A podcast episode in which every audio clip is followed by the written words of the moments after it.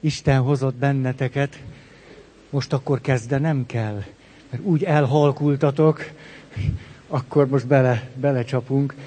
Két hétig nem találkoztunk, ezért egy picit visszaidézném azt az összefüggést, amiben beszélünk.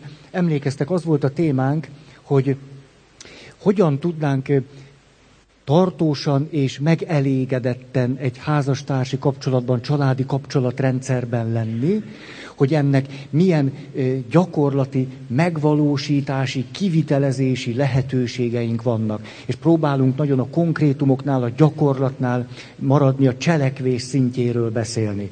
Persze a helyes cselekvés mögött általában megfelelő gondolatok és pozitív érzület áll, de most ebben ne bonyolódjunk bele. És akkor ezek voltak a gondolataink, hogy a kötődés és az oldódás egyensúlyát képesek vagyunk föntartani. Tudunk közel is lenni, távol is lenni. Azután, hogy a mai úgynevezett modern házasság alapja az érzelmi összetartozás. Nagyon köszönöm, és ennek jelei is vannak. Nem csak szöveg, hanem kóla. Tehát az az érzelmi összetartozás. És itt természetesen az érzelmi összetartozást nem akarjuk kiátszani, vagy ütköztetni az elköteleződéssel. Szó sincs arról, hogy azt gondolnám, hogy ja, hát, hogyha az érzelmi összetartozás élménye, tapasztalata nincs, akkor az elköteleződésnek fittyet hányok. Erről egy picit sem beszélek. De arról nagyon is, hogy mekkora jelentősége van nekünk, hogy az érzelmi összetartozásért tudjunk cselekedni hogy hatékonyak tudjunk lenni, elég szabadok abban, hogy tudjunk mit tenni az érzelmi összetartozásért. Ugye ez, ez most egy nagyon nagy témánk, és ezt ragozzuk tulajdonképpen.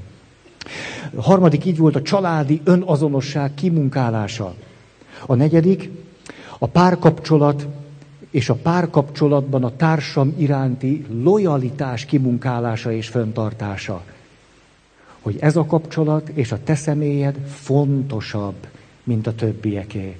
Ők is fontosak, nem azért, mintha ütköztetni akarnám őket, de elsőbséget szavazok ennek a kapcsolatnak. Azután szolidaritás, erről nem is akarok bővebben, hűség, a biztonság garanciája, emlékeztek, és hogy ide tartozik az is, hogy védett közeget tudok-e biztosítani neked. Hogy van-e egy fészek, ahova te hazatérhetsz. Hogy van-e egy közös fészkünk, ahová a gyerekek haza tudnak jönni. A hűség tehát nem csak a szexuális hűségre, hűtlenségre vonatkozik, az édes kevés egy embernek, aki a házasság egyik alapjának az érzelmi összetartozást tartja. Akkor a hűség sok minden másra is kiterjed. Például arra, hogy sosem cikizlek, sosem bántalak mások előtt, erre is kiterjed. Azután képesség az érzelmi bevonódásra. És végül, amit még mondtunk, a sebezhetőség, a másikra szorultság tudatosítása és elfogadása, a tökéletlenségünk belátása. Ez, ez volt az a pont, amit most egy speciális szempontból szeretnék kifejteni. Sajnos a két hét nem tett jót. Írtam 30 pontot. Mindig, mikor valami kis időm van, és éppen csak négy dolgot csinálok párhuzamosan, akkor sajnos ilyen rettenetes dolgok történnek. És amiről most szeretnék beszélni, a sebezhetőség, a másikra szorultság és a tökéletlenség belátása kapcsán, azok a kapcsolatra vonatkozó mítoszaink.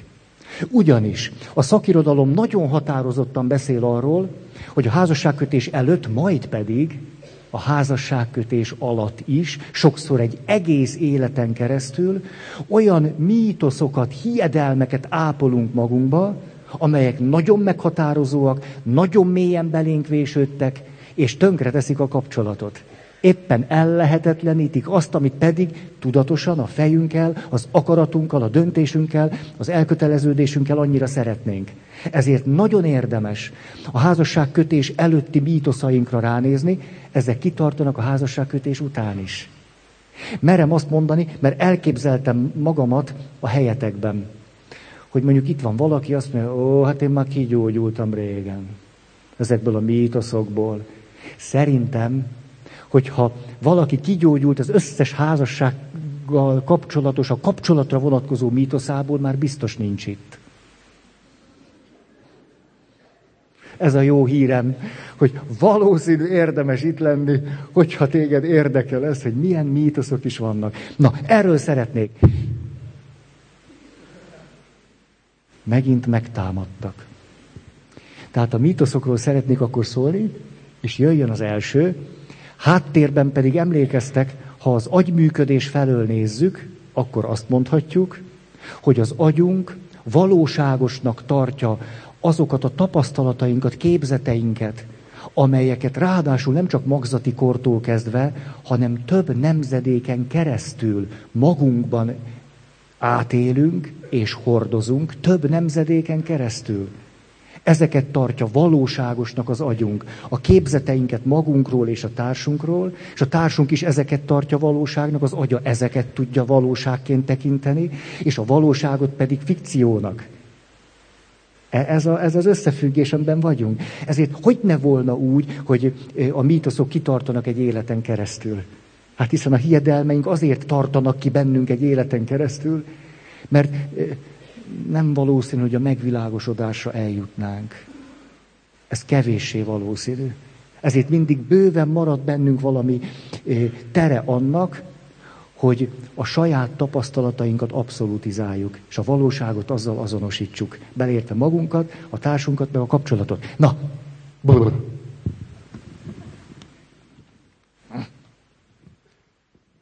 Első pont. Viszonylag sűrűn fogom mondani. Nem nagyon ragozom, inkább csak nyomom.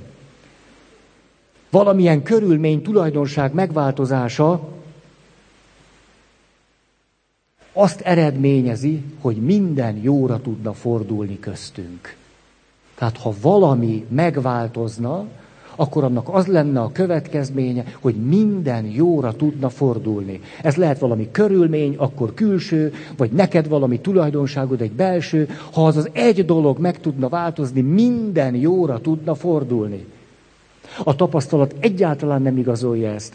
Tudjuk azt, alkoholbeteg férfi, és a feleség hányszor mondja, végre letennéd a poharat, megint szépen tudnánk élni.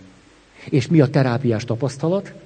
Amikor a férfi leteszi a poharat, utána elválnak.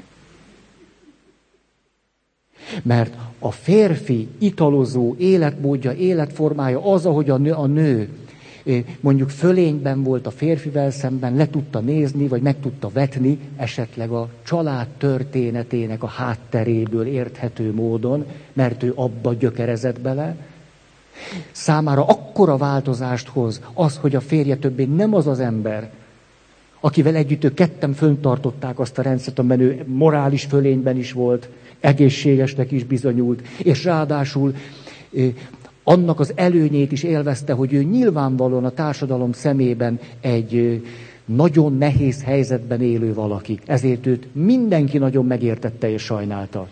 Ezért senki nem gondolta, hogy neki kéne változni. Tehát ez egy nagyon kényelmes helyzet is. Tehát a tapasztalat azt mutatja, hogy amikor az a férfi fölhagy az ivással, nem egyszer a házasság tönkre megy. És az már nem a férfi múlik csak. Ez egészen biztos. Azt is tudjuk, hogy amikor a tünethordozó gyerek meggyógyul, erről sokat beszéltünk, hogy a gyerek a házastársi kapcsolat gyöngeségeinek patológiájának a tünethordozója. A gyerek egyszer csak meggyógyul, és nincs, ami összekösse a férfit a nővel. Kiderül, hogy az kötötte őket össze, hogy együtt ketten apaként, anyaként izgultak, hogy a gyerek egészséges legyen. És már most, ha egészséges, nincs, ami őket összekösse. Legalábbis ők ezt így élik meg. Ezt most nagyon hosszan lehetne mondani. Azt mondja, emlékeztek, amerikai családterapeuta Gottman azt mondja, hogy ha a házastársa kommunikációját nézzük, akkor négy jelenségre figyelhetünk föl, amelyek, ha megjelennek, azok pusztítóak, és eh, előre vetítik a kapcsolat tönkremenetelét.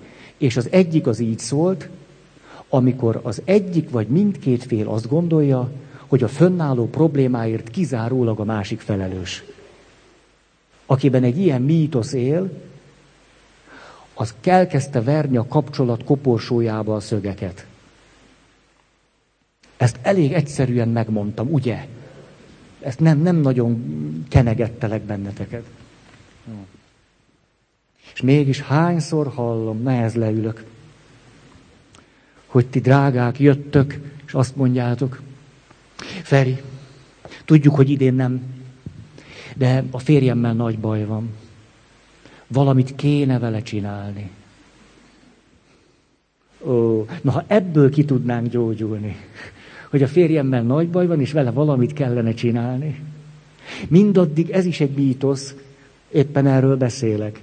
Ha valami, egy körülmény, vagy a társamban valami meg tudna változni, minden jóra tudna fordulni. Végre elmenne terápiára, boldogan élhetnénk, de nem megy. Második. Na, második. A mi kapcsolatunk rendkívüli, és ez biztosíték a jövőre nézve. Uh-huh. Ez egy illúzióromboló alkalom lesz. Nagyon, nagyon piszok leszek. Sokat beszéltünk már a biológiai, biokémiai, élettani háttérről, a tudattalarról nem is beszélve. Az, hogy két ember a kapcsolatát, a szerelmét, főleg annak a kezdeti időszakát rendkívülnek éli meg, az nagyon egészséges, nagyon természetes, nagyon normális. Azt fejezi ki, hogy köztük ki tudott alakulni az oxitocin termelés összefüggése és háttere, a dopamin bomba beindult, a tudattalan kapcsolati elvárások működésbe lendültek, ezt fejezi ki. És még egyet nagyon kifejez. Azt, hogy hát hiszen ez egy rendkívüli dolog, már is tudhatjuk, hogy a szerelemnek az a sajátossága is megjelent, hogy a szem, szerelemben a személyiség fejlődés lépéseit egymás után megismételjük és átéljük.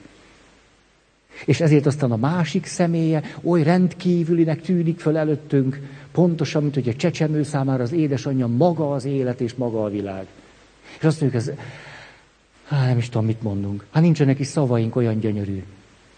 Tehát amikor azt mondjuk, ez olyan rendkívüli, hogy hát ez önmagában egy biztosíték arra, hogy, hogy szinte már nem is kell vele dolgozni, akkor tulajdonképpen nagyon sok mindennek, ami bennünk természetesen zajlik le, gondoljuk azt, hogy az elég.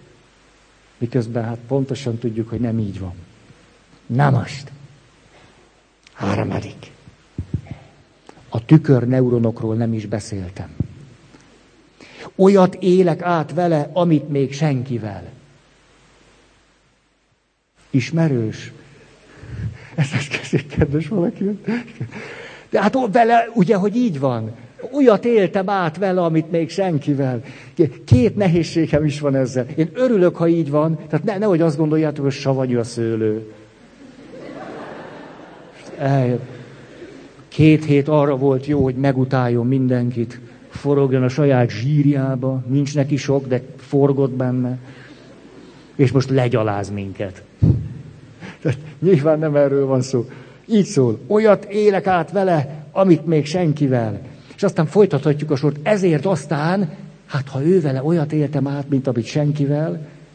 Ó, mondanék két dolgot, két realitást. Az egyik, hm. van egy olyan nehézségünk, hogy az első szerelmek intenzitása, ereje, és aztán a kötődés azokhoz a személyekhez, akikkel az első szerelmet éltük át, nagyon-nagyon erős tud lenni. És aztán a harmadik, és negyedik, és ötödik, és hatodik, és hetedik, és nyolcadik szerelem, hiába dopamin, egészségedre, hiába oxitocin, hiába tükörneuron, nem tud olyan erős lenni. Nem tud. Ezért, hogyha újból és újból új személyekkel, 82. szerelem, hát olyat éltem át vele, amit még senkivel. Hát még szép. Hát nem egy bábút vettél, egy... Hát csak egy másik ember nem. Ennek az életteni hátterét már most világosan láthatjuk. Ez pedig az, hogy az agyunk, a sejtjeink, az idegrendszerünk megőrzi és elraktározza a megelőző élményeinket és emlékeinket. A következők már erre épülnek rá, valamiképpen ehhez kapcsolódnak hozzá. Ezért az előző kapcsolatoknak a lenyomata, tapasztalata, élménye nem tud kikerülni belőlünk. Azok, azok alakítanak és változtatnak minket. Ezt, hogyha most az élettani résztől eltekintünk, terapeuták úgy szokták mondani, hogy picit sarkos, de a valóságot egy szempontból nagyon jól leírja, minden következő kapcsolat egyre gyöngébb kötődés. Ez igazán sarkosan van, de valamit nagyon jó föltáromnak az élettani hátterét most elmondtuk. Ezért tudjátok, mikor valaki nagyon sokat kísérletezik, nagyon sok férfi, nagyon sok nő, igazán azt gondolja, hogy ha megtalálja az igazit, akkor az bombaként berobban az életébe, és az annyira erős lesz, hát miután már kipróbált, hogy a többiek gyöngébbek, akkor nyilván ez lesz a legerősebb. A realitás ezt nem húzza alá. Tehát azzal is érdemes szembenéznünk, hogyha nagyon sok felé kötődünk erősen. Márpedig ma a szexuális kapcsolatunkat semmi sem korlátozza, akadályozza kívülről. Tehát vagy mi szabunk valami határt ennek, vagy nem. Na de ahol vonzalom van, szexuális kapcsolat van, ez tart fél évig, egy évig, ott nem tudunk már nem kötődni. Volt egy kötődés, két kötődés, három, négy, öt, és ezek gyengítik azt a kötődést, ami azzal a személlyel lesz majd, akivel adott esetben házasságot kötünk.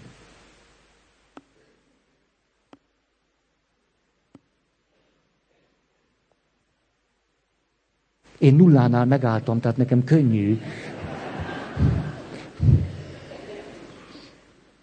A, a másik pedig, tudjátok, akkor hallom ezt a mondatot, csak nem jegyeztem meg, olyan élek át vele, amit még senkivel, akkor mindig elindul bennem egy, egy kis vezérhangja. És az azt mondja, hogy ez most rendben van, hogy te az átélésre hivatkozol. És akkor ti most együtt vagytok, és utána jön valaki, ő a titkárnő, ő a főnök, ő a szomszédasszony, ő a szomszéd, a postás, kétszer csönget, és akkor elképzelhető, hogy az élet ne tudjon valami olyasmit hozni, amire azt mondod, hogy hát vele olyat éltem meg, mint amit senki mással. Ilyen postással én még nem találkoztam. De úgy, úgy flörtölni, hogy ez a titkárnő csinálja, na ilyenbe se volt részem. Meg még 41 évesen sose éltem meg, hogy milyen az, amikor valaki teszi a szépet. 39 évesen átéltem, de 41 évesen ez teljesen más. Hát ilyet még nem éltem meg. Pont ilyen barna haja még senkinek se volt. Ilyen csinos lába, pont olyan harisnyája, és ami alatta van, ez az összeállítás pont így még senkinél nem volt meg. A vezérhangja azt mondja nekem, hogy nem lehetséges-e az, hogy itt már ahogy eleve beszél valaki, nem is a személyre figyel, hanem az élményre. Hát ha az élményre figyelek, kizárólag, és nem annyira a személyre, akivel kapcsolatban az élmény érkezik, akkor nagyon kiszolgáltatott vagyok. Akkor mi a biztosíték, hogy egy ilyen nagyszerű élmény nem sodor el minket egymástól? Hát hiszen olyat még nem éltem meg. Jaj, lehet, most elkezdek beszélni. Hogy olyan nagy igazság van abban, ahogyan második János Pál pápának volt ez egy nagyon fontos gondolatsora, ő szeretett arról beszélni, hogy az ember tele van rendezetlen vágyakkal. Sosem azt mondta, hogy a vágyak rosszak. Azt mondta, a rendezetlen vágyakkal nagy bajunk van. Hogy a rendezetlen vágyak szétszednek bennünket. Na de mi alapján lesznek a vágyaink rendezettek?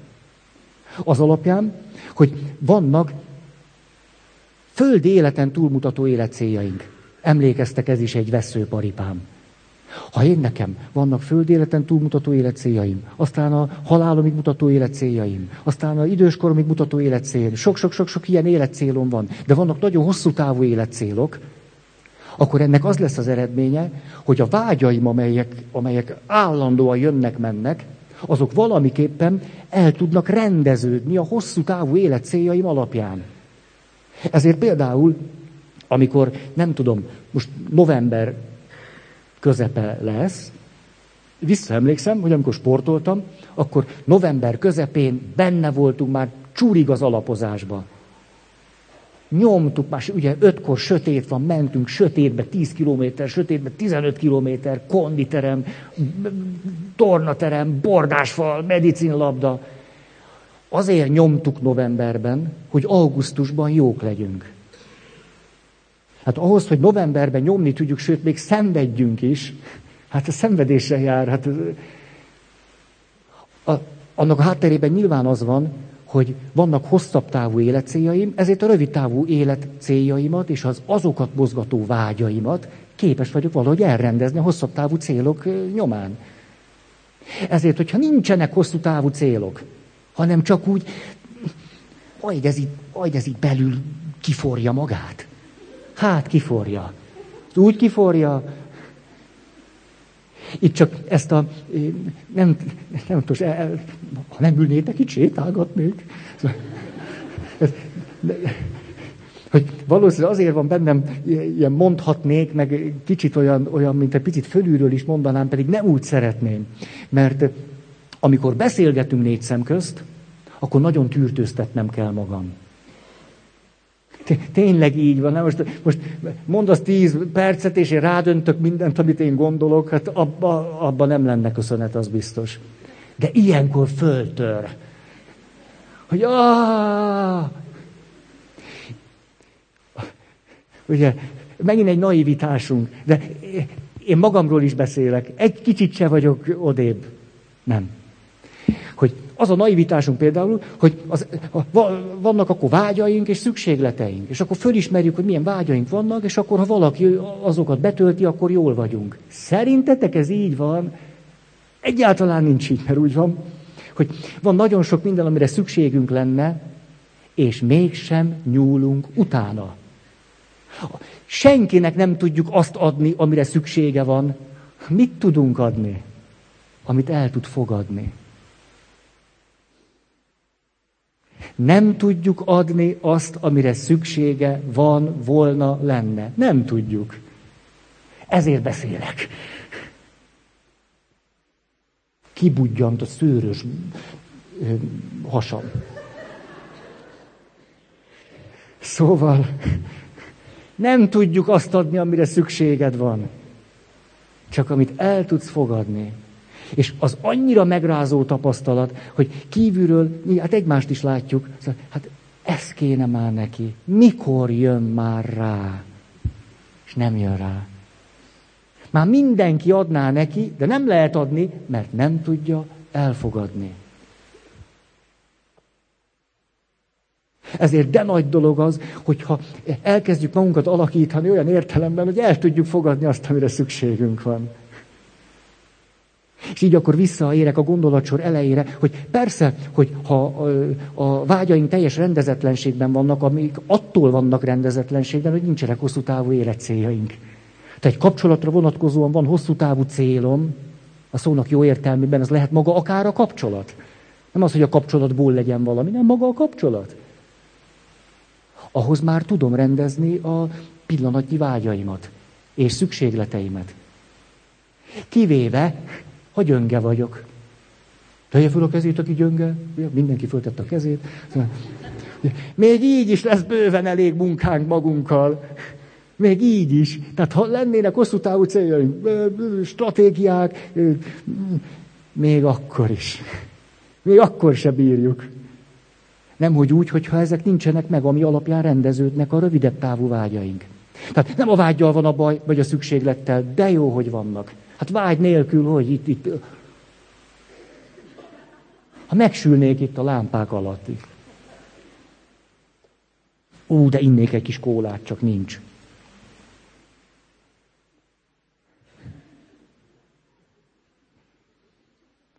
Ez a realitás realitásvesztés, most megmutattam nektek, hisz megbolondult. Nem, mert most ez az előadás része volt.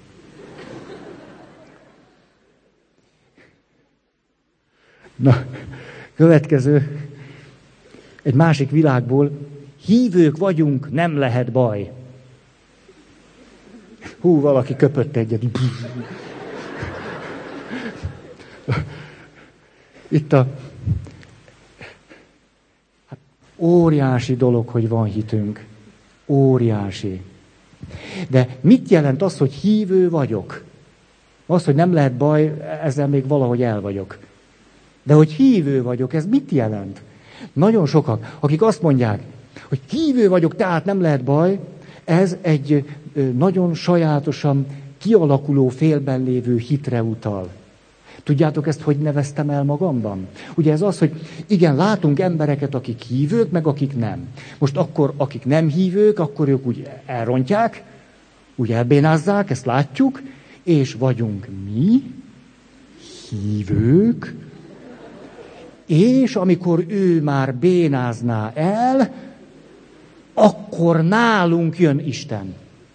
És akkor ő megerősít. És a másik már nyúl az alma felé, de az én kezem lehanyatlik, mert az úr egy ananászt kínál, és azt mondja, hogy csak nem kell, azt a hülye almát akarod megenni. Tudjátok, e- ez a fajta hitképzet számomra ahhoz hasonlít, de el is neveztem ezt. Úgy hívtam, úgy hívom, hogy Nitró Isten. Ez az utcai autóversenyzés világából van. Nem tudom, láttátok-e a Halálos Iramban című filmet? A nők nézzék meg. Mert a férfiak mind látták, ezért mondom. Halálos iramban egy, kettő. Hmm. Legalább egyet. Különben nem mondhatod el, hogy a mai kultúrát ismered. Halálos iramban nulla. Ébredj föl, drága. És a Halálos iramban című filmben mennek az autók, nyomják, és mi történik? Amikor még rá kell tenni egy lapáttal, megnyomjuk a piros gombot, és akkor nitro, plusz 80 lóerő. Ezért nevezem, hogy amikor valaki azt mondja, hogy mi hívők vagyunk, tehát nem lehet baj, hogy emögött egy nitró Isten elképzelése van. Tehát, hogy men- mennek a házasságok, de nekünk van nitró készletünk. Aztán, amikor ők elrontják, nekünk van egy piros gombunk, rá van írva szentség, csak benyomjuk és...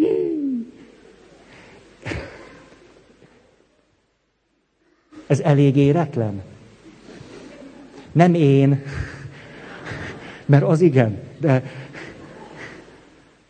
de ez a fantázia, hogy hívők vagyunk, és ezért ez olyan, mint valami, valami biztosítás. Rettenetesen gyermeki. Következő.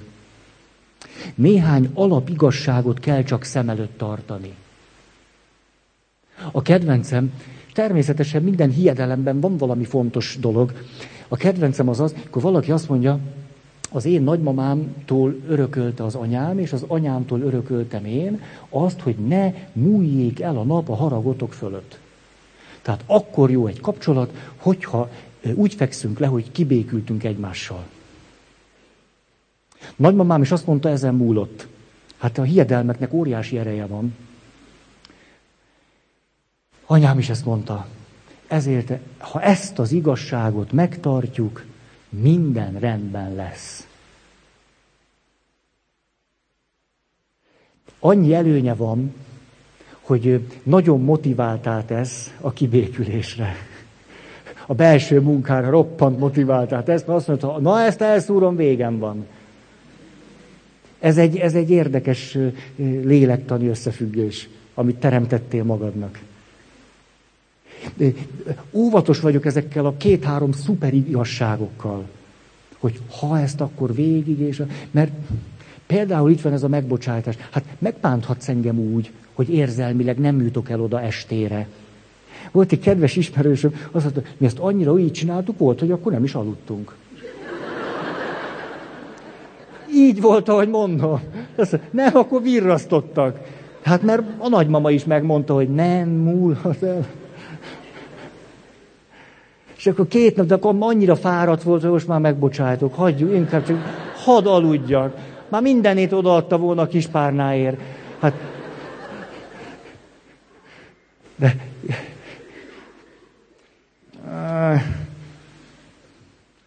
Pirulni fogok. Jó.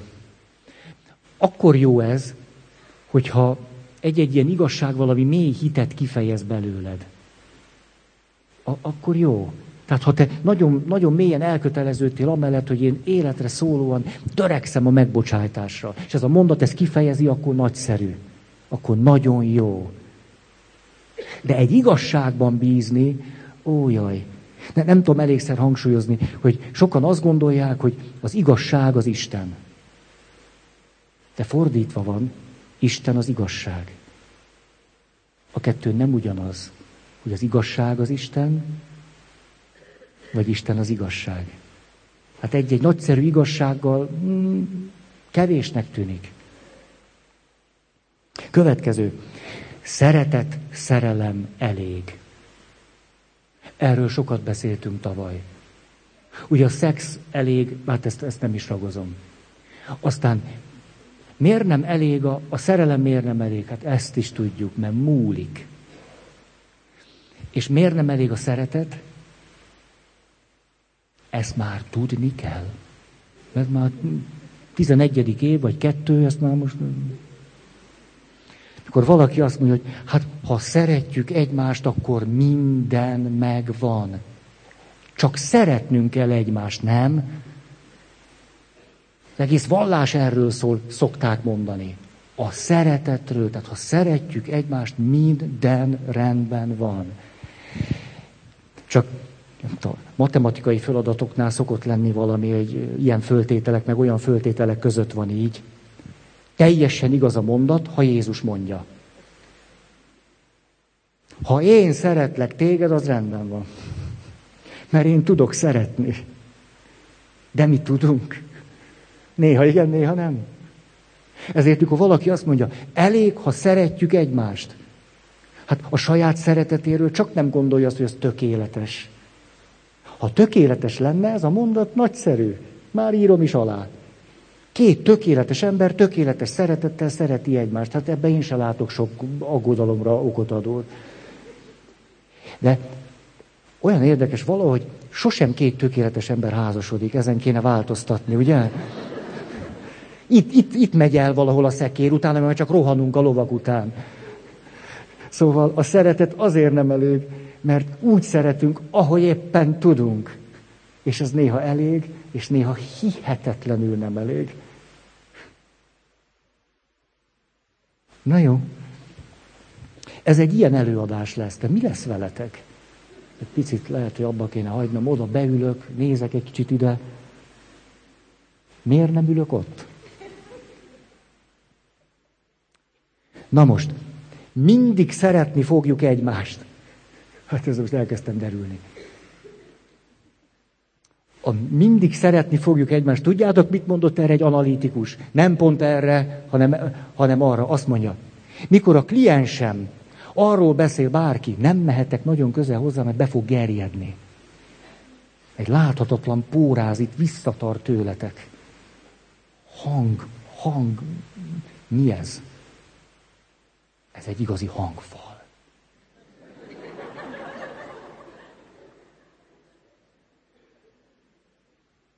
Na jó. Azt mondja az analitikus, mikor azt hallom a kliensemtől, a férje mindig ezt csinálja, a feleségem soha nem hajlandó, akkor már is tudom, hogy a kliensem regrediálódott. Gyermek Gyermeki ényében van, gyermekvilágából beszél. Mert ugyanis, ha a felnőttségénél lenne, nem volna józan kijelentés, hogy soha, meg mindig. Milyen életállapotban, lélek állapotban mondjuk azt, hogy soha. Az ember gyerek, és nincs időérzéke. És vár a mamira, és nagyon sír. És azt mondja, mami, soha nem érjük meg. Nem jön, nem jön haza. A gyerek gondolja ezt, mert nincs időérzéke. Nincs múlt, jelen, jövő eléggé. Neki mindig és soha. Ezért, mikor felnőttként elkezdünk ilyen szavakat használni, hogy mindig és soha, akkor tudhatjuk, hogy regresszióban vagyunk. Mondja a bölcs analitikus. Ugye a viták hevében szoktunk ide csúszni. Neked soha semmit nem lehet elmondani. Haha, ki beszél? Itt már nem a felnőtt beszélt, mert nyilvánvaló, hogy volt már egyszer legalább olyan helyzet a 43 év alatt, hogy el lehetett valamit mondani. De mi történne, hogyha én ezt mondanám? Én maradnék felnőtt, te meg gyerek vagy, már ahonnan beszélsz. De várjál csak, én emlékszem, hogy 74 órával ezelőtt volt egy mondat, mondtad, hogy most akkor 21-es busszal megyünk, vagy 21 ával. Ezt el lehetett mondani. De egy szemét vagy. Neked egyszerűen az én érzéseim semmit nem jelentenek, semmibe veszel. Nem jövök ide többet. Hát és ez akkor miről szól? Soha nem jövök ide többet. Vegyétek tudomásul, soha. Skólám sincs. Jó, ezt akkor kiveséztük. Nyolc. Eddig is képesek voltunk a problémáinkat megoldani. Pont, pont, pont, pont. Eddig is meg tudtuk oldani a problémáinkat. Ezért tulajdonképpen jegyes csoportba se érdemes jönni. Jó, hát elmegyünk, mert ez, ez, a, ez a föltétel. Hát el, elmegyünk, jó, most elmegyünk. Hét este.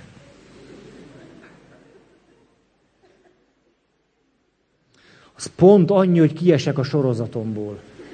De már nagyon csúnyán durván. Hét este egy pappal. Mit fog az nekem mondani a házasságról? Hát ezek nem normálisak tényleg. Ezt csinálják. Egy pap, pap. Hát Na, emlékeztek, 70%-a 14 év alatt a házasságoknak megoldhatatlan problémákat mutat. Tehát ha azzal a naivitással vagyok, hogy a házasságban minden probléma megoldható, eleve tévedek. Tehát a házasság olyan intézményem olyan problémákat hoz felszínre, amelyeket nem lehet megoldani. Lehet velük együtt élni, csak megoldani nem lehet őket. És aztán, ó, egy kutatást hallottam most. 2010-es magyar kutatás, magam is meglepődtem rajta, az derült ki, hogy a második házasságok semmivel se tartósabbak, mint az elsők. Ez magyar adat. Ó. Következő. Mi nem válhatunk el. Tudjátok, hogy mi a legjobb megoldás arra, hogy nem váljunk el?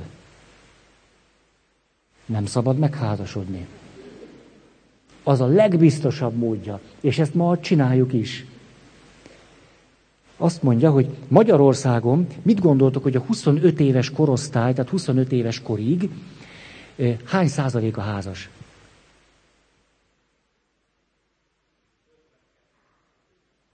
Ötvenkettő. Tizenöt. Nem ér belenézni. Ezt én akartam mondani. Igen, 2010 15 százalék. 2010 15 százalék. A, ez a nem válhatunk el,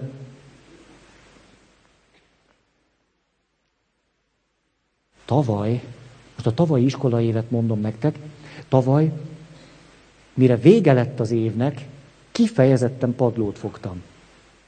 Úgy elfáradtam, hogy elegem volt. Rettenetesen elfáradtam. És hogy ücsörögtem, mi volt az első gondolatom, miközben fetrengtem, ücsörögtem. Azt mondta, ez nem igaz, én, én kész vagyok, teljesen elfáradtam. Mi volt az a gondolatom, bekapaszkodtam? Az biztos, hogy én nem fogok kiégni. Én? Hát én biztos, hogy nem.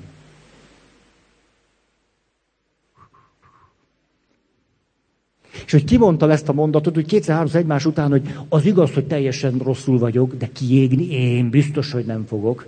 Na akkor elindult a véscsengő. Hogy Feri, olvas csak el a kiégés szakirodalmát. Hol tartasz? Hanyadik lépésnél vagy? Ez ugyanaz a naivitás. Én kiégni. Hülye vagy? Szeretem a szakmámat. Ezek a, hát ezek a naivitásaink, hogy velünk az nem történhet meg. És ezért hiába tanultuk meg a tüneteket. Ez benne a, a, az érdekes. Majd szeretnék erről is beszélni, hogy a kapcsolat romlásának a tünetei. Hiába tudjuk, hogy mi a tünetei. Nem is figyelünk igazán rájuk. Összük, ah, ah, Azért, mert két éve nem is beszéltünk. Ah.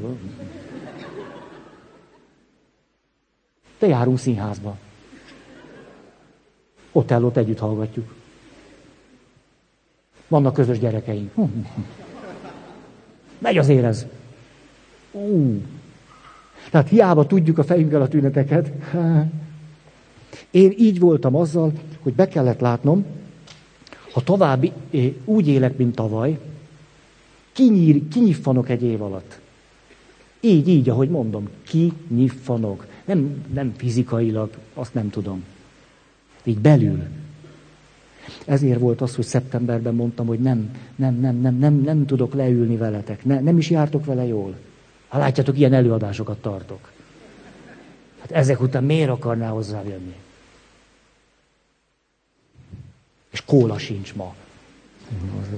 Annyira nehéz nap. Szóval itt, itt, itt vagyok, kiteszem a szívem, lelkem, kibeszélem, és kóla sincs. A szerelem, amit érzünk, örökké tart. Ez a tízes pont. A szerelem, amit érzünk, örökké tart. Emlékeztek, minél erősebb egy érzelem, minél inkább betölt, átfog engem, annál inkább azt gondolom, hogy örökké fog tartani. Aztán, ha, ha, ha, örökké tart. Na, egy újabb, újabb érdekes adat.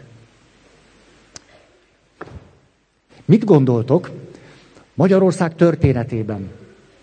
Mikor volt olyan kevés házasságkötés, mint 2010-ben?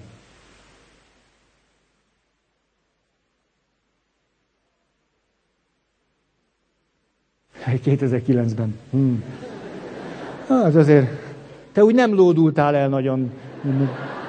Ez az óvatos tempó. Ez, csak úgy lassan 2009 azért a fantáziába se nagyon szabad kockáztatni. 44. Mi? Mo, mohácsi. De nehéz nekem veletek, mohácsi vész. 1915 és 17 között.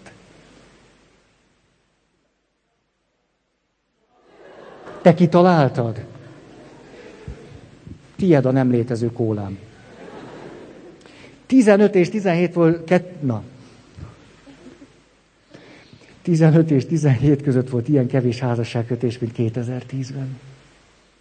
Ehhez képest ez a mítosz, hogy ez a szerelem az örökké tart, és örökké él, és mi mindig. Érdekes a kettő együtt. Ma már azt mondják a statisztikusok, hogy elértünk oda, kibudjant a hasam, hogy elértünk oda, hogy a vállások száma tulajdonképpen egy használhatatlan adat. Azért nem mond már semmit, mert olyan kevés a házasságkötés, hát annyira nem reprezentálja már azt, hogy most ki hogy él, vagy hogy nem él, hogy tulajdonképpen a vállások számával már nem lehet érdemben semmit sem kezdeni. Nem tükröz már semmit. Csak azt, hogy akik éppen megházasodtak, ők ilyen arányban váltak el. Ennyit tudunk belőle. Ha. Azt mondja, jó, egy másik adat. 2010, felnőtt magyar lakosság. Mit gondoltok, hány százaléka mondta a megkérdezetteknek azt, reprezentatív fölmérés, hogy egyáltalán nem baj, hogyha egy házasságban nem születik gyerek. 18. Ez a 15-től 17-ig, akkor 18, és így. Ez egy drámai adat. Mert a magyar ember hagyományosan, ahogy mondani szokták, gyerekcentrikus. Van is ebből elég baj. Hogy gyerek, gyerek, gyerek, és a kapcsolat meg, meg ajaj. Tehát ahhoz képest, hogy mi tradicionálisan gyerekcentrikusak vagyunk, 2010-ben a megkérdezettek 53%-a azt mondta, hogy ez egyáltalán nem baj. És szívesen ütköztetem ezeket az adatokat azzal, hogy a szerelem, az örökké tart, és mi sose rugunk gyöpöt. Jó. Jaj, akkor egy picit mesélek. Hmm. Kitaláltam egy mesét most vasárnapra, mondom, figyeljetek, a mai alkalom rendkívül lesz, két vándorról fogok beszélni. A mi vándorunk, akit annyira szeretünk, de mellé szegődik egy másik vándor, egy vándor társ. És hogy mennek, mennek az egyik ö, ö, ö, kanyarba egyszer csak egy kutya fut elő. És hát a vándor megsimogatja a kutyát, de szeretem ezt a kutyát. Mire a vándortársa azt mondja, hát csak az a kérdés, hogy hosszan vagy röviden. Hát nem értő, hogy hosszú szőre, hosszú farka, vagy mire utal ez. Mennek tovább, előveszik az elemózsiát, eszi a csokoládét. Új, de, de finom ez a csoki, de szeretem. A vándortárs azt mondja, az a kérdés hogy hosszan vagy röviden. Na, akkor beérnek a falu határába, ott játszanak a határba a gyerekek. Ó, megsimogatta, hogy egy buksiák együtt fociznak egy kicsit, de szeretem ezeket a gyerekeket, mondja. Mire a társa azt mondja, hát csak az a kérdés, hogy hosszan vagy röviden. Hát is kisgyerek, nagygyerek. Uh-huh. És végül aztán lát egy nőt, jön vele szembe az utcán. De megszerettem ezt a nőt. Hát mondja a vándortárs, csak az a kérdés, hosszan vagy röviden. És akkor a gyerekektől ezt kérdeztem, mondjátok meg nekem. Milyen az, ha egy kutyát röviden szeretek? Szóval, ha megsimogatjuk a szőrét. És a hosszan? Kutya ólt építünk neki. Ödes pöttyök. Okosabbak, mint mi. Kérdezem, na, és hogy kell a csokit hosszan szeretni? Na itt azért ment a nagy ötletelés, ment a nagy matekolás. Jelentkező, hosszan szeretne csokit úgy kell, hogy iszonyú nagy táblát kell venni.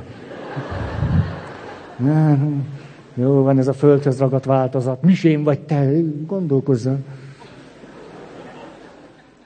Na akkor kicsit megijedtek, mi is csak misén vagyunk, kicsit kell félni. Akkor... Na azt mondjuk, hát nem, nem sok csoki kell oda, lassan kell lenni. Hát már kicsit finomodik. Akkor azt drága kis, kisrác, tudjátok, nem tudtam eldönteni, hogy ez most aszkézis, mazohizmus, vagy misztika, vagy micsoda. De tudod, hogy mit mondott? Mert azt, azt, azt, azt mondja, de nagyon, nagyon komoly volt, nagyon szigorú. Ki se szabad bontani. De most lehet, hogy rám nézett, azt mondta, biztos ez a jó válasz, enni nem szabad, inni meg nincs mit, mert nincs kóla. Hmm. Na. Aztán jött egy kis srác, azt mondta, másnapra is kell belőle hagyni. Hoppácska, mehetünk tovább. És akkor így, a gyerek, hogy kell egy gyereket röviden szeretni? Ez ha játszani kell vele. És hosszan, hogy a kisfiú minden komolyságával kicsit körbenézett, azt mondta, gondoskodni kell róla. És akkor kérdeztem, hogy na és akkor a férfinek hogy kell hosszan szeretni a nőt? Ő ült ott az első sorba, egy kisfiú rögtön rávágta. El kell venni feleségül. És utána ezt mondta a kisrác. Hosszan, el kell venni feleségül. Úgy is van. És aztán két lány meg csinosította ezt a mondatot. Az egyik azt mondja, de 6-7 éves kislány, az egyik 5, a másik meg inkább 7. 5 éves, mert megkérdeztem hány éves. Azt mondja az 5 éves kislány, hát ha egy férfi hosszan szeret egy nőt, akkor amikor elmegy otthonról, át kell ölelnie. Így van, a hosszú verzió. És aztán a másik is, a másik padban meg azt mondta, na hát, hogyha egy férfi hosszan szeret egy nőt, kicsit elgondolkozott, azt mondta, meg kell csókolnia. Ezek a válaszok születtek. Olyan szépnek tartom azt, hogy ahogy a gyerekek ki, kibontják azt, ami körül mi aztán keringünk egy életen keresztül. Megmondja, hosszan el kell venni, ennyi.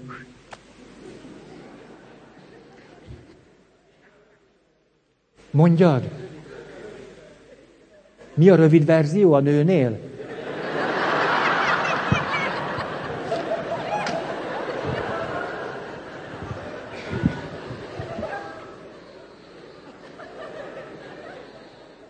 Ne idegelj, amikor kóla sincs. De, de jó, hogy nem mondok erre most többet. Ez nekem be fog számítani. Tuti. Látjátok, az embernek vannak hosszú távú élet céljai? Akkor egy ilyen kérdés, butha nyugalmával ülök. Bár kóla sincs. Na jó, következő. A párkapcsolat megoldja az egyéni problémáimat. Éppen egy családterapeuta előadását hallgattam nem olyan régen. Ez volt az egyik vezérgondolata. A párkapcsolat az egyes ember problémáit nem oldja meg. Mondanék három szívbe markoló adatot. Ugye most ilyen, most, most, most százalékokkal vagyok elbűvölve. Az elvált szülők lánygyerekei kétszer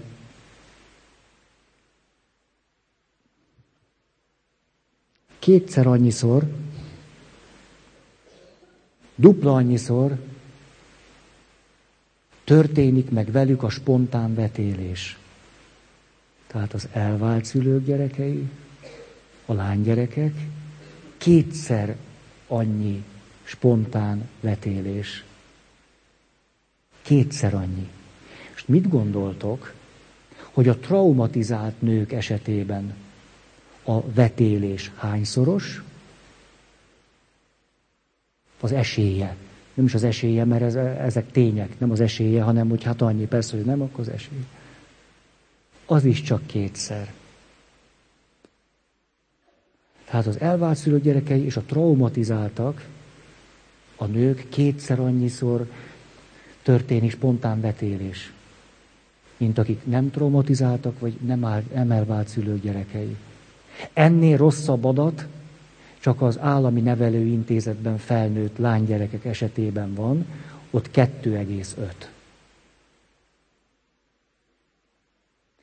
Tehát az egy naivitás, hogy a kapcsolat, a házasság az én egyéni problémáimat majd megoldja.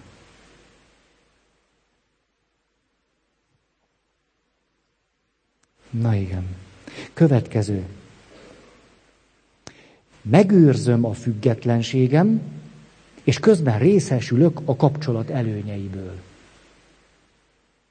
Ez, ez egy kultúr, kultúr naivitásunk. Hogy modern nő megőrzi a függetlenségét, de egy nagyon szép kapcsolatban él. Ez éppenséggel teljesen lehetetlen, de erről olyan sokat beszéltünk már, ezt, ne, ezt nem is akarom. A, a házastársi kapcsolat lényege, a társkapcsolat lényege, hogy szabadon vállalt kölcsönös függésben vagyok valakitől. Ami nem egyenlő a függőséggel. A függőségben vagyok, akkor nem vagyok szabad. A társkapcsolatban szabadon vállalt kölcsönös függésben vagyunk egymástól. Tehát ez belátható, hogy így van. Ha összekötöm valakivel az életem, hosszú távú céljaink vannak, és ha becsukom a szemem, látlak téged, hogy ott vagy tíz és ötven év múlva az életemben, akkor nyilvánvaló fog rám hatni, hogyha este te szomorú vagy. Igen, függeni fogok attól, hogy te szomorú vagy, ez rám hatást fog gyakorolni, és a hatás alól nem tudom és nem is akarom kivonni magam. És akkor ott este elfogadlak téged úgy, hogy te szomorú vagy. Igen, ilyen értelemben függeni fogok tőled. Akkor örülsz, akkor egyszer csak nem is tudom mi, a tükörneuronjaim elkezdenek bulizni, és hogy nekem is jó kedvem lesz. De rég voltál ilyen fölszabadult, és kezd nekem is jó kedvem lenni. Szabadon vállalt függésben vagyunk. Ezért azt mondani, hogy, hogy társkapcsolat, de közben én megőrzöm a függetlenségem, ez egyszerűen egy lehetetlenség. És nem az derül ki ilyenkor, hogy nem te vagy az igazi, vagy veled nem is olyan jó, vagy nem tudom, hanem hogy egy lehetetlenre vállalkoztam. Valami olyasmit akartam megőrizni, amit, hogy ha kapcsolatban vagyok veled, akkor odaadok neked. Persze a függést és a függőséget ugye nagyon-nagyon fontos megkülönböztetnünk egymástól. Kettő közt a nyilvánvaló különbség a szabadság hiánya. Oké? Okay?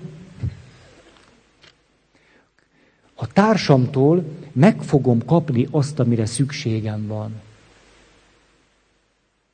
Ezt a mondatot is gyakran kimondtam már. Nem létezik olyan ember, beleértve az a szüleimet, a gyerekeimet, a házastársamat, a barátaimat és a testvéreimet, aki képes lenne megadni nekem azt, amire szükségem van. Ilyen ember nem létezik.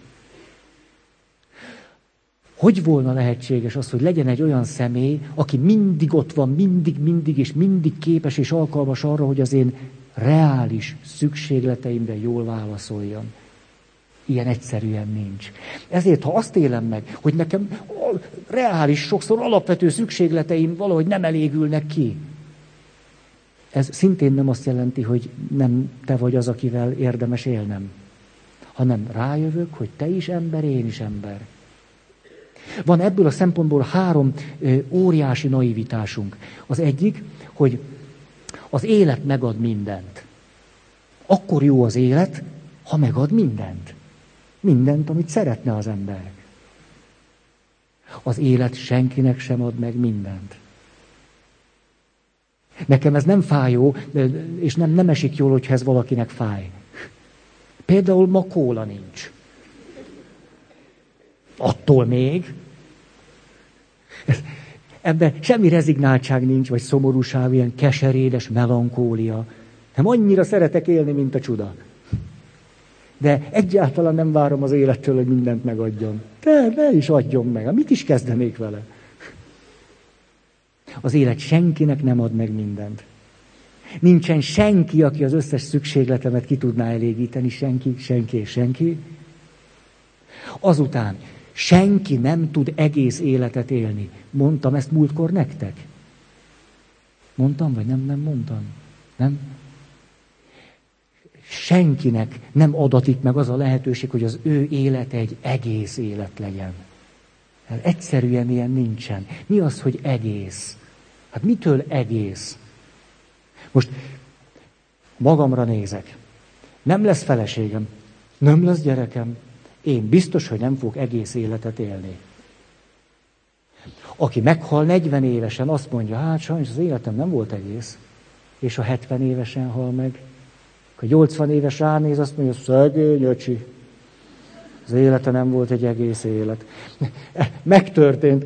Két idős ember ment egymásra szembe az utcán, nem mehetek itt a hangfal.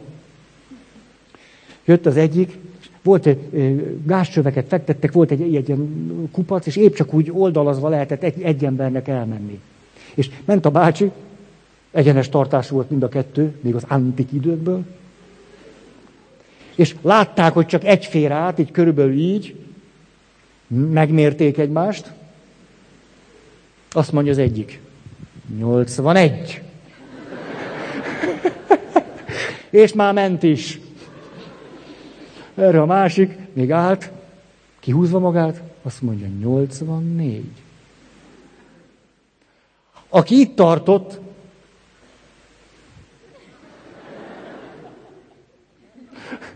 és a másik ilyen büszke arccal elment, és tudjátok, mit mondott? Így volt, ahogy mondom. Megy el, azt mondja, kis taknyos.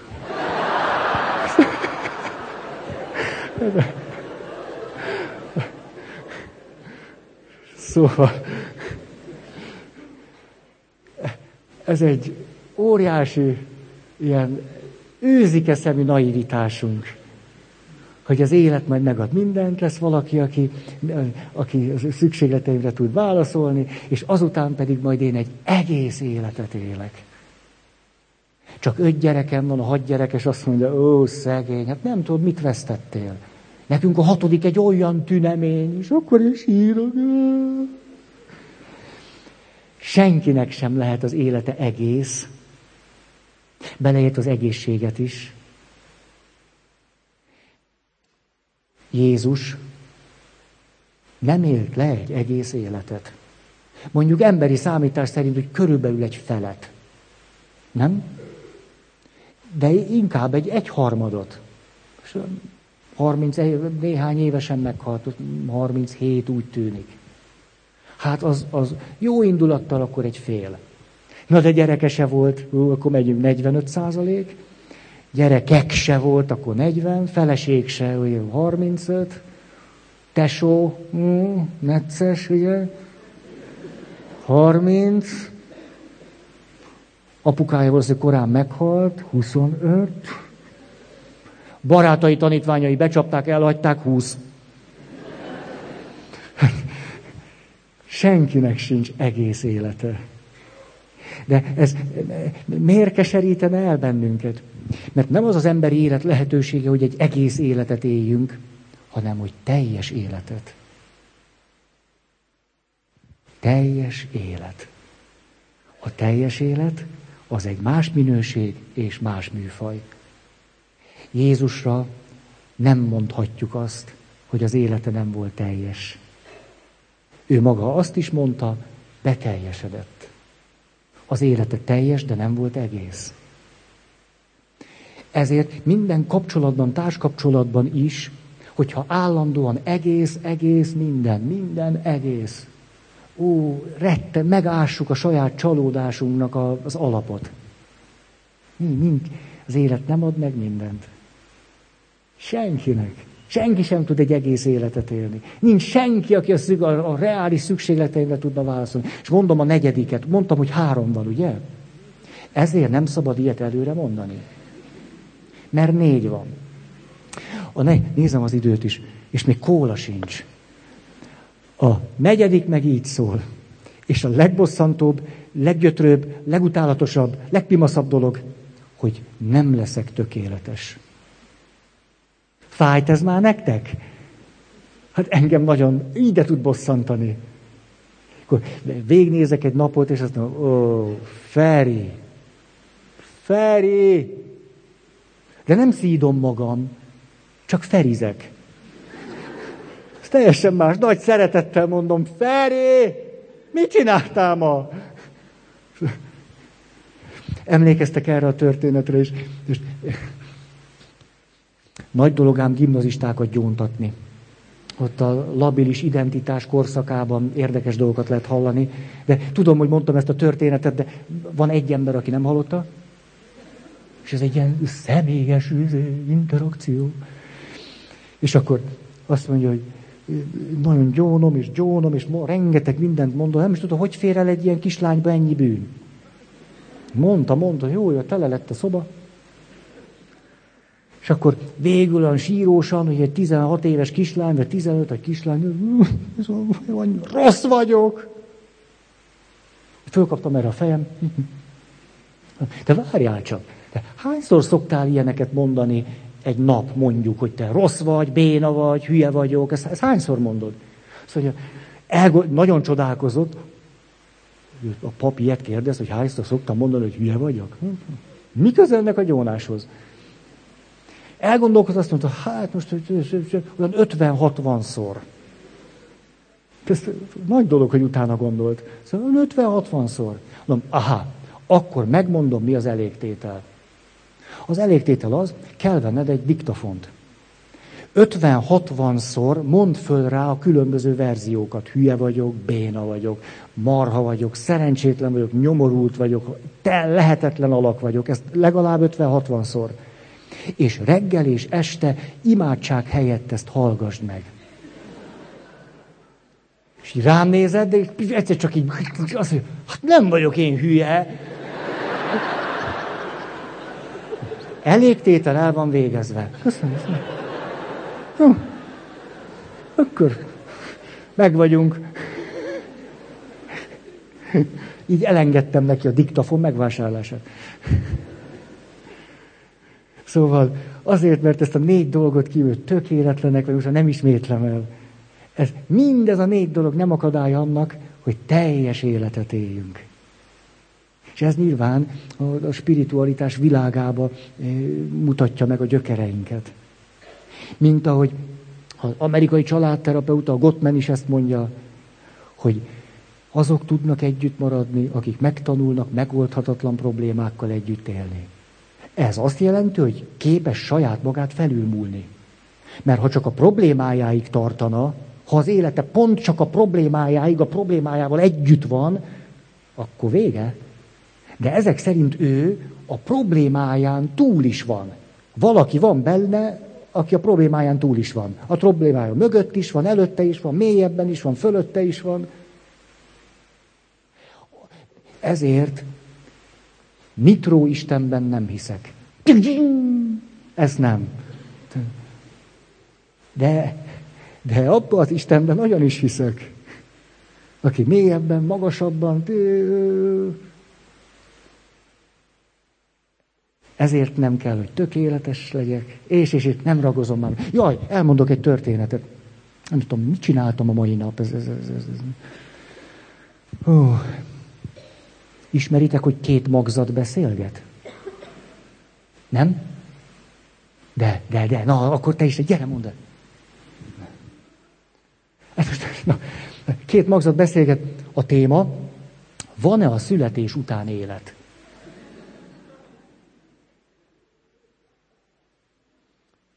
Nem lesz könnyű elmondani, mert nincs kóla.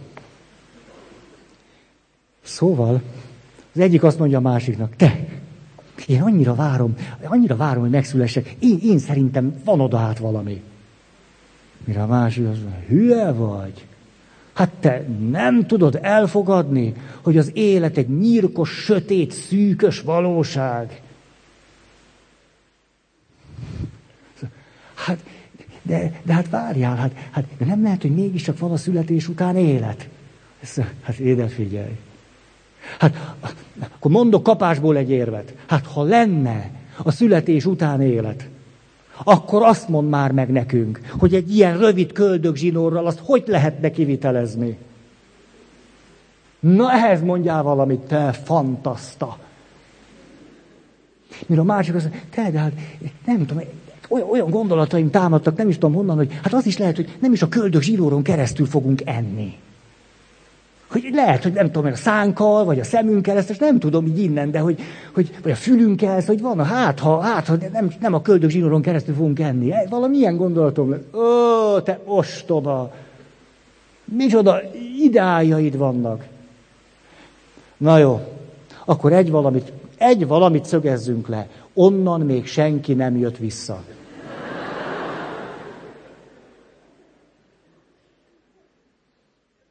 Mire a másik, de hát, de hát de jó, ez igaz, hogy tényleg onnan, onnan tényleg senki nem jött vissza, de hogy nem tudom én néha, hogy úgy, csak, csak úgy vagyunk, és nem piszkálsz, akkor úgy, és olyan, mint hogyha, hogyha a maminak a hangját hallanám, hogy úgy énekel, vagy ez úgy, úgy kör, körbevesz, vagy körbefog, és hogy, hogy mire a másik? Te hiszel a mamiban? Hát a mami, hát hogy, hol van az a mami? Hát én nem tudom, valahogy úgy, úgy, úgy nem, nem, nem tudom ezt szavakkal megfogalmazni, csak úgy, úgy igaz, hogy itt most...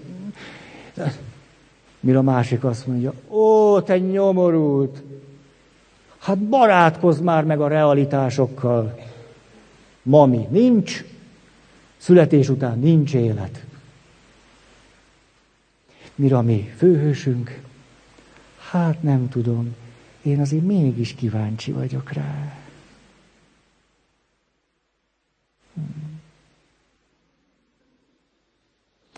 Na most akkor én szerintem befejezem. Nincs kedvem már ezek után beszélni. De hirdetnem kell.